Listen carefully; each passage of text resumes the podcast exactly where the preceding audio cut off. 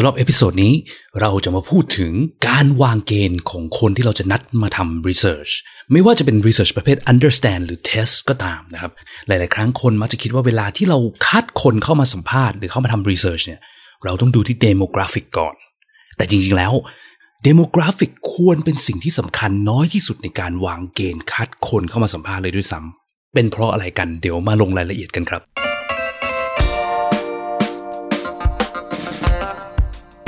ยินดีต้อนรับเข้าสู่ผักสดพอดแคสต์ รายการที่จะพูดถึงการพัฒนา product ให้ดีที่สุดสำหรับลูกค้าของคุณ เพื่อธุรกิจที่ยั่งยืนกว่าด้วยกระบวนการ user experience design และ research กับผมพิษพิจารณาลัตนาที่คุณ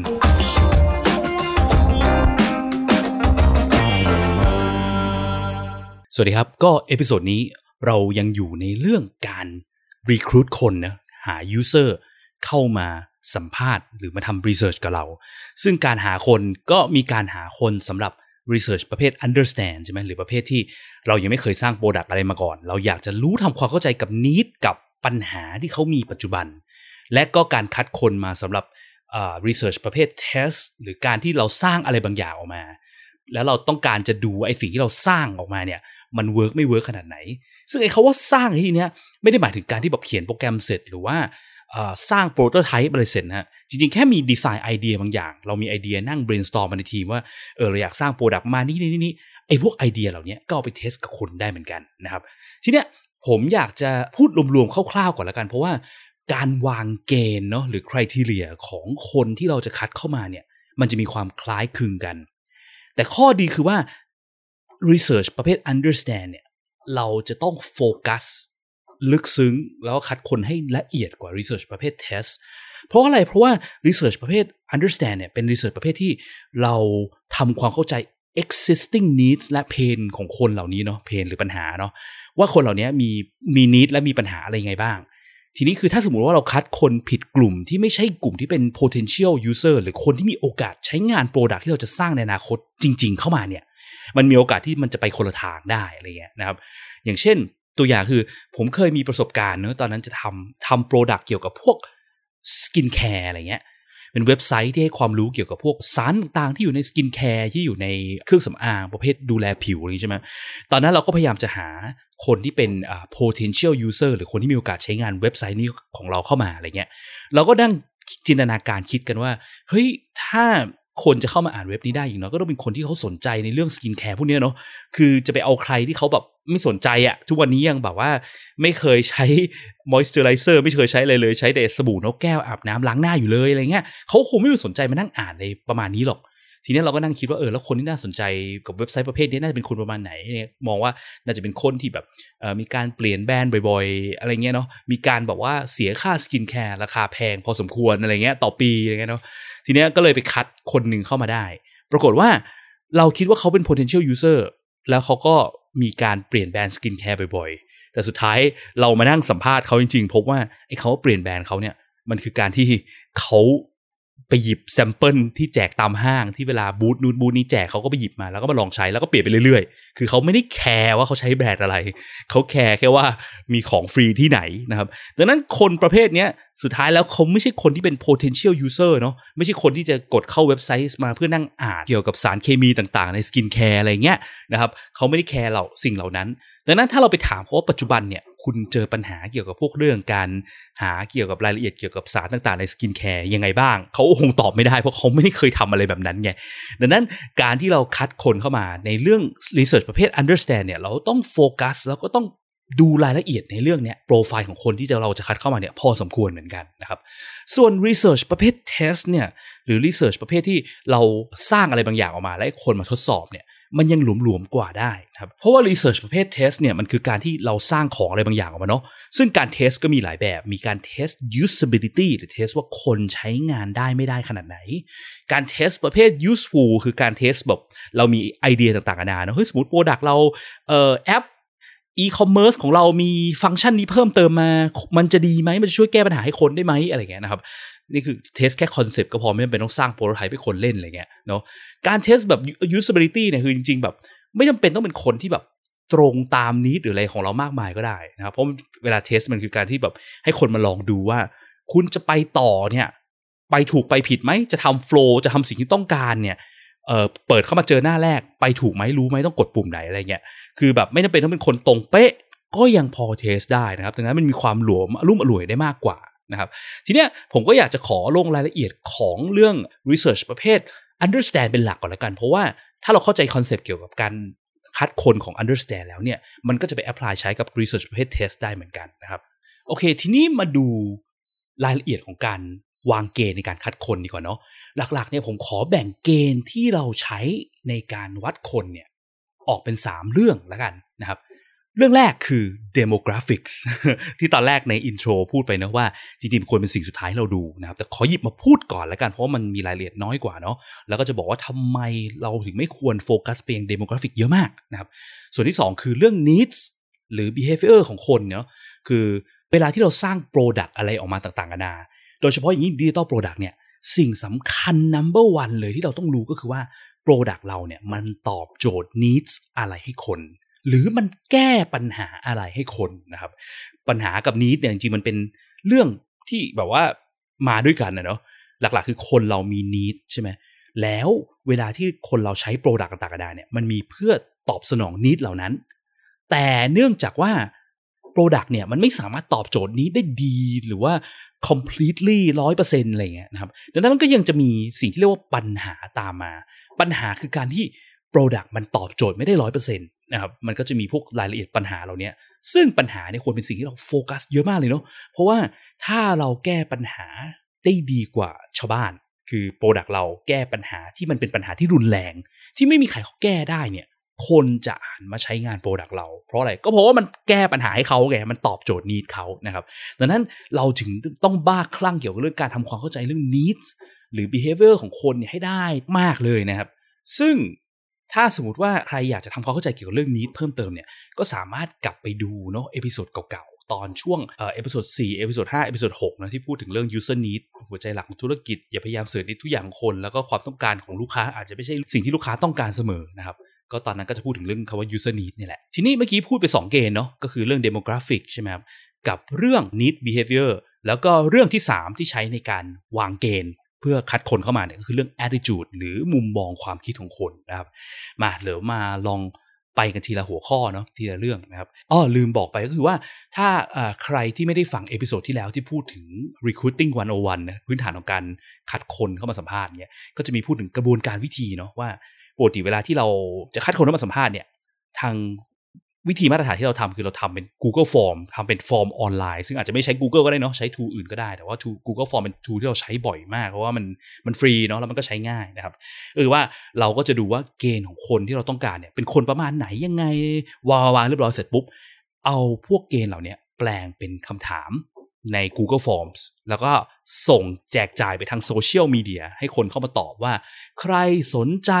ที่จะมาร่วมสัมภาษณ์ร่วมรีเสิร์ชกับเราบ้าง ถ้าสนใจเนี่ยเข้ามาตอบแบบสอบถามนี้ทิ้งไว้ได้เลยนะครับ แล้วถ้าเกิดคุณตรงกับที่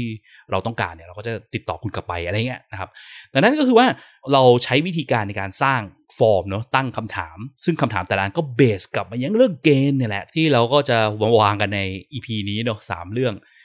demographic needs จาก behavior แล้วก็ attitude นะครับ ทีเนี้ยมาดูเรื่องแรกกันก่อน demographic เนาะตามชื่อของ episode เลยว่าเวลาที่เราจะคัดคนมาสัมภาษณ์เนี่ยเราวางเกณฑ์คนที่เราต้องการเข้ามา อย่าดู demographic เป็นหลักนะครับ มันเป็น common mistake ที่ผมเจอบ่อยมาก โดยเฉพาะอย่างยิ่งเวลาที่เจอกับทีมที่เป็น marketing เนาะที่เขาคุ้นเคยกับการคัดคนที่เป็นลูกค้าหรือเป็น consumer เป็นผู้บริโภค สินค้าของบริษัทเขาอะไรเงี้ยนะครับเพราะว่าคอน sumer หลาย ๆ ครั้งเนี่ยทาง marketers เนี่ยเขามักจะใช้ demographic ในการวางว่าคนที่เป็นผู้บริโภคของที่ซื้อ Product ของบริษัทเขาเนี่ยเป็นคนประเภทไหนอะไรยังไงนะครับ ทีเนี้ยสำหรับคนที่ไม่คุ้นเคยเขาว่า demographic เนาะ demographic คืออะไร demographic แปลเป็นไทยคือภูมิประชากรศาสตร์ ซึ่งอาจจะแบบเออฟังยากนิดนึงเลยเนาะหลักๆเนี่ย demographic มันคือข้อมูลเกี่ยวกับคนในพวกแบบข้อมูลที่เป็นตัวเขาอะ ก็คือหลักๆที่นึกถึงก็จะเป็นพวกอายุ เพศ วัยอะไรเงี้ยนะครับ เช่นแบบ demographic เรามันจะเห็นชัดเช่นอะวัยเรียน วัยทำงานวัย first jobber คือพวกเพิ่งเรียนจบมาเพิ่งเริ่มทำงาน วัย salary man คือทำงานมาสักพักแล้ว วัยคนที่เป็นแบบว่า self employ เป็นเจ้าของกิจการ business owner คนที่อยู่วัย 18ถึง20 อันนี้วัดตามอายุอะเนาะเอ่อ21ถึง25 26ถึง30 อะไรเงี้ยนะครับ คือหลาย ๆ ครั้งเนี่ยเวลาที่เราเริ่ม digital project เนี่ย แล้วเราจะทำ research เนาะแล้วเราก็ถามกับทางลูกค้าหรือบริษัทที่เราไป support เขาเนี่ยว่าเฮ้ยเราจะทำ research การคิดว่าคนที่จะมาเข้าเว็บไซต์ของคุณ หรือคิดที่จะมาใช้แอปตัวนี้ของคุณเนี่ย น่าจะเป็นคนประเภทไหน ส่วนมากเลยเนี่ยก็จะเริ่มจาก demographic ก่อนเขาก็จะบอกกันเลยว่า เป็นวัยทำงานนะ อายุประมาณ 25ถึง35 ปีนะ อะไรอย่างเงี้ยนะครับ ซึ่งข้อมูลพวกเนี้ยถามว่ามันไม่ดียังไง มันโอเคเนาะคือมันก็ระบุถึง กลุ่ม target user ของเราได้ในระดับหนึ่ง แต่ไม่ทั้งหมดนะครับ มันใช้เป็นตัว start ได้ง่ายๆเพราะมันเห็นภาพชัดไงการแบ่งคนประเภทที่แบบว่าอายุประมาณนี้เพศนี้อย่างเงี้ยมันมันมันมันเข้าใจได้ง่าย แต่ต้องอย่าลืมอย่างหนึ่งคือหลาย ๆ ครั้งเนี่ยคือบางทีอะบริษัทที่เขาเป็นบริษัทผลิตแบบ consumer goods อย่างเงี้ยนะคือแบบพวกอะผลิตอาหารผลิต fresh dairy อะไรเงี้ยเขาก็มักจะมองว่าเอ้ยเนี่ยคนที่ ใช้ product เขาเนี่ยมันก็มีกว้างมากเลยดังนั้น อาจจะเป็นตั้งแต่คนที่แบบวัยทำงานวัยนู้นคือกว้าง แต่มักจะลืมไปว่า มันไม่ใช่ว่าทุกคนที่ซื้อ product ของคุณเนี่ยเขาจะมาเข้าเว็บไซต์ของคุณ เช่น สมมติตอนนี้เรากำลังทำเว็บไซต์ของบริษัทเนาะไม่ใช่ว่าทุกคนที่ซื้อ product ของคุณเนี่ยเขาจะมาเข้าเว็บไซต์เนี่ยเนาะมีแค่คนบางกลุ่ม และเวลาที่เขามาเข้าเว็บไซต์เนี่ยมันจะมีเหตุผลอะไรบางอย่างที่เขาถึงได้อยากเข้ามาเข้าเว็บไซต์นี้ใช่ไหมเช่นอ่าสมมติว่าเราผลิตอะไรเดี๋ยวเราผลิตน้ำอัดลมยี่ห้อหนึ่งเนาะคนกินก็อาจจะมีตั้งแต่เด็กยันแก่ใช่ไหมแต่ไม่ใช่ว่าทุกคนจะไปกดเข้าเว็บไซต์น้ำอัดลมการที่คนไปกดเข้าเว็บไซต์น้ำอัดลมเนี่ยมันจะต้องมีเหตุผลอะไรบางอย่างเนาะคือเขามีปัญหาอะไรบางอย่างที่เขาอยากจะหาคำตอบในเว็บไซต์นี้ใช่ไหมครับ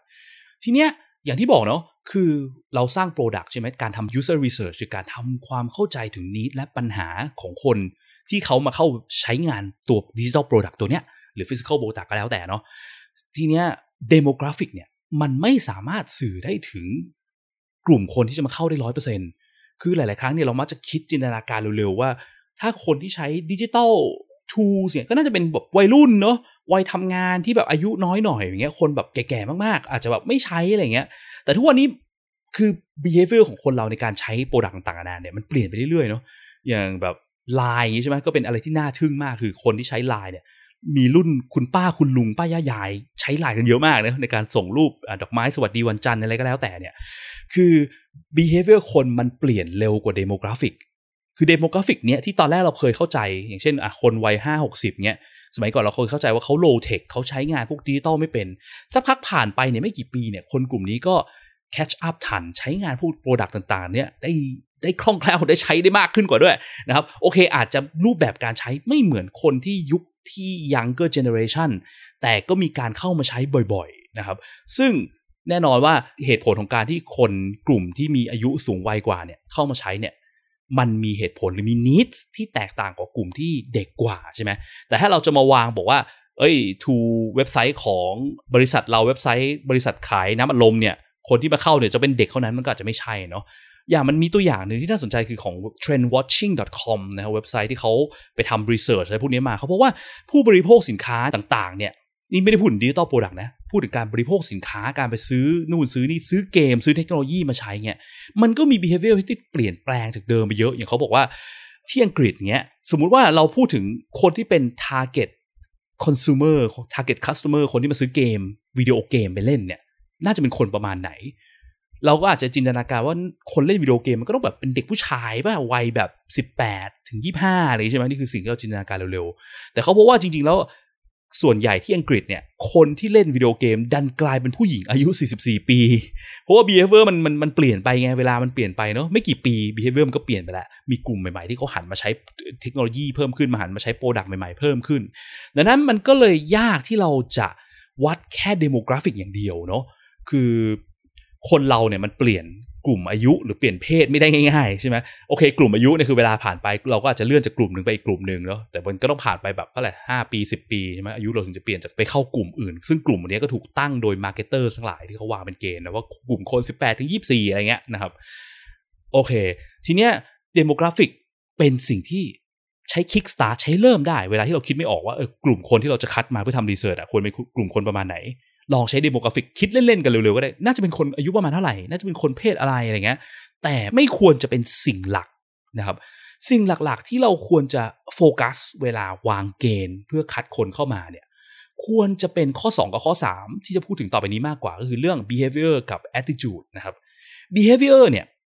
มันน่าสนใจตรงที่ว่า คนเราเมื่อเรามี need อะไร โดยเฉพาะ need ที่มันแรงๆเนี่ย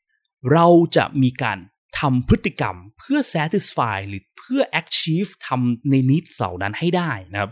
ทีนี้เราก็สามารถ reverse engineer กลับไปได้ สมมติเรามองว่า เฮ้ย product เราเนี่ย มันเป็นแอปพลิเคชันการเงินใหม่ที่ปล่อยให้คนแบบว่าเข้ามากู้เงินได้ง่าย ๆ เร็ว ๆ อะไรเงี้ย เราต้องมาคิดก่อนว่า เออ แล้ว product ประเภทเนี้ยมันแก้ปัญหา มันตอบโจทย์ needs คนประเภทไหนอะไรยังไงใช่ไหมเราเริ่มจากนี้ก่อน แล้วเราก็ work backward ลอง reverse engineer กลับไป โอเค คนที่จะมากู้เงินผ่านแอป เราไม่ไปแบงก์อ๋อก็น่าจะเป็นคนประมาณแบบเออต้องการเงินด่วนไหมอะไรเงี้ยคนที่ไม่ค่อยมีเงินอะไรอย่างนี้หรือเปล่าเนาะทีนี้คนที่ต้องการเงินด่วนไม่ค่อยมีเงิน แล้วเราจะรู้ได้ไงว่าคนคนนี้ที่เขาเข้ามาตอบแบบสอบถามเพื่อคัดคนของเราตอนนี้เนี่ย เป็นคนที่มีนิดต้องการเงินด่วนไม่ค่อยมีเงิน ก็อาจจะดูจาก behavior ย้อนหลังกลับไปใช่ไหมเขาก็น่าจะเคยไปกู้เงินมาก่อนนะ และอาจจะไม่ใช่คนที่กู้ครั้งเดียวด้วย ก็เป็นได้เนาะ แล้วถ้าดูอีกเนี่ยคือเราเนี่ยเป็นแอปเนาะเป็นเทคโนโลยีใช่ไหมคู่แข่งเราก็จะเป็นคนประเภทแบบอะเป็นแบบอ่าสถาบันการเงิน หรือเป็นพวกว่าบริษัทที่ให้กู้เงินปล่อยสินเชื่อง่ายๆใช่ไหมแต่ทำไมเขาไม่ไปใช้พวกนั้นเขามีโอกาสมาใช้แอปพลิเคชันเราเป็นเพราะอะไรแสดงว่าต้องเป็นคนที่แบบว่าใช้สมาร์ทโฟน ใช้เทคโนโลยีระดับหนึ่งหรือเปล่าต้องคุ้นเคยเทคโนโลยีเนาะแล้วเราจะรู้ได้ไงว่าคนที่คุ้นเคยเทคโนโลยีเราจะดูจากไหน ก็ย้อน backward กลับไป behavior ที่เขาน่าจะทำก็น่าจะเป็นเช่น น่าจะเป็นคนที่เคยช้อปปิ้งออนไลน์ไหม น่าจะเป็นคนที่เคยคุ้นเคยกับการโอนเงินผ่านธนาคารแอปธนาคารออนไลน์ไหมนะครับนี่คือการ work backward เริ่มจากนิดแล้วลองใช้ตรกกะลองย้อนกลับไปว่า ถ้าเขามีนิดแบบเนี้ยพฤติกรรมสิ่งที่เขาทำมาก่อนหน้าเขาน่าจะทำอะไรบ้างนะครับ แล้วก็ใช้ตรงนี้เป็นเกณฑ์ในการไปตั้งคำถามได้โอเค เราก็จะตั้งคำถามว่า คุณเคยกู้เงินไหมอะไรเงี้ย นะครับแล้วก็เออมีทิปสิ่งหนึ่งนะเวลาตั้งคำถามพวกนี้ระวังอย่าใช้คำถาม yes no เวลาถามเรื่อง behavior ที่ผ่านมาในอดีตเพราะว่าที่เคยเจอมาเช่นเออแบบหลาย ๆ ครั้งเนี่ยคือเจอน้องนักศึกษามหาวิทยาลัยเนาะที่เขามักจะทำเซอร์เวยออนไลน์อย่างเงี้ยแล้วเขาก็จะทำแบบว่าตั้งคำถามเพื่อถามดู behavior คนว่าเป็นยังไงยังไงเนี่ย แต่คำถามเขาเนี่ยคือเขาถามแบบใช้ yes no อะ เช่นถามว่า คุณช้อปปิ้งออนไลน์ไหมคำตอบมีแค่ช็อปไม่ช็อปคือมันแบบ เฮ้ยช็อปไม่ช็อปเนี่ยคือถ้าสมมติว่าช็อปแต่ช็อปครั้งล่าสุดเมื่อ 15 ปีที่แล้วเนี่ยถือว่าช็อปไหมช็อปครั้งล่าสุดเมื่อ 9 ปีที่แล้วถือว่าช็อปไหมดังนั้นมันไม่พอเนาะแล้วก็เอ่อ ช็อปหนึ่งครั้งเนี่ยสมมติว่าจับพลัดจับผลูกดผิดกดถูก หรือว่าโดนบังคับให้ไปซื้อของทางออนไลน์แล้วทำมั่วๆซั่วๆหนึ่งครั้งในชีวิต ก็ถือการถือว่ากลายเป็นช็อปแล้วเหรออะไรเงี้ยนะครับมันมีความแตกต่างเยอะนะระหว่างคนที่ช็อปทุกวันกับคนที่แบบช็อปเมื่อ 15 ปีที่แล้ว หรือคนที่จับพลัดจับผลูโดนบังคับให้ช็อปออนไลน์หนึ่งครั้งอะไรเงี้ยนะครับดังนั้นเวลาวางเกณฑ์กับพวก behavior พวกนี้คำตอบเนี่ยเราควรจะวางให้มันกระจายให้นิดหนึ่งดูความบ่อยอะเช่นอะเมื่อกี้ถามว่า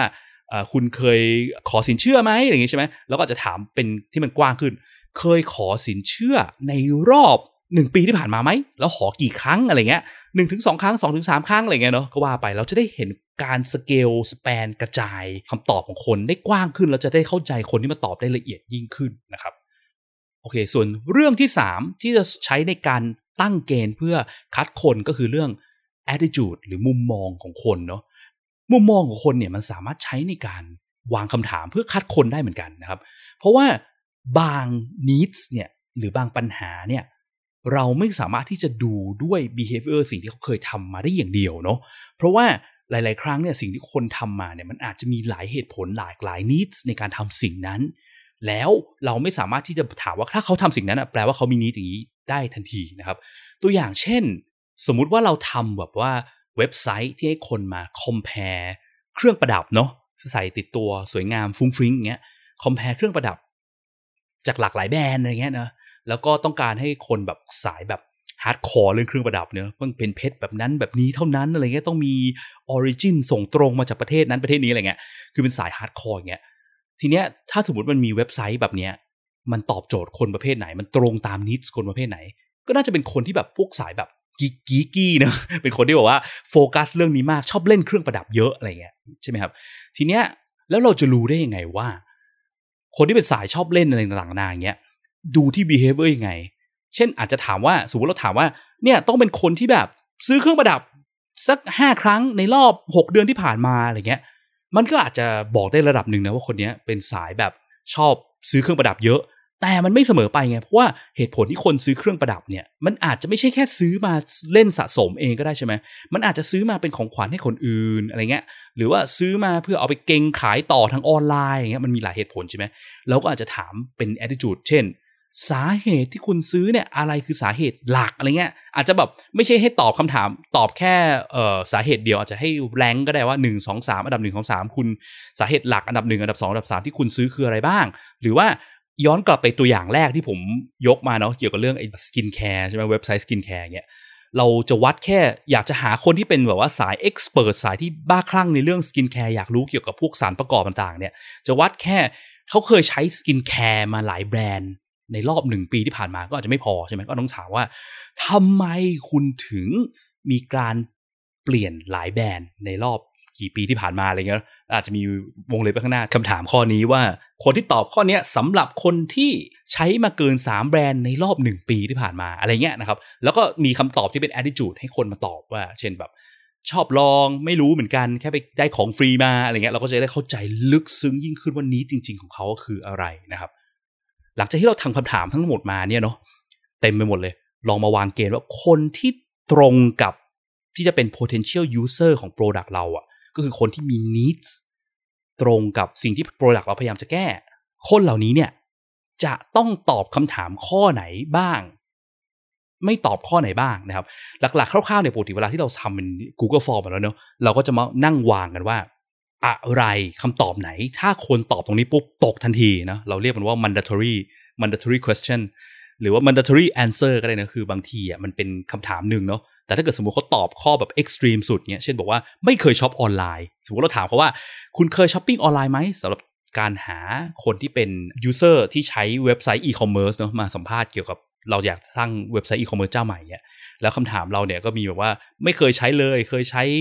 สามครั้งในรอบหกเดือนที่ผ่านมาเคยใช้หกครั้งเคยใช้เก้าครั้งอะไรเงี้ยถ้าคนที่ตอบไม่เคยใช้เลยอะไรเงี้ยเราก็อาจจะแบบเออพวกนี้ตกแน่นอนเนี่ยตัดเขาออกไปเนาะทีเนี้ย มันก็จะมีคำถามบางอย่างที่มันไม่ใช่ mandatory แบบนี้คือบอกว่าเขาตอบอะไรก็ได้แหละ มันก็จะทำให้เราเห็นสเกลของเขาว่าเขามีความแตกต่างกันเช่น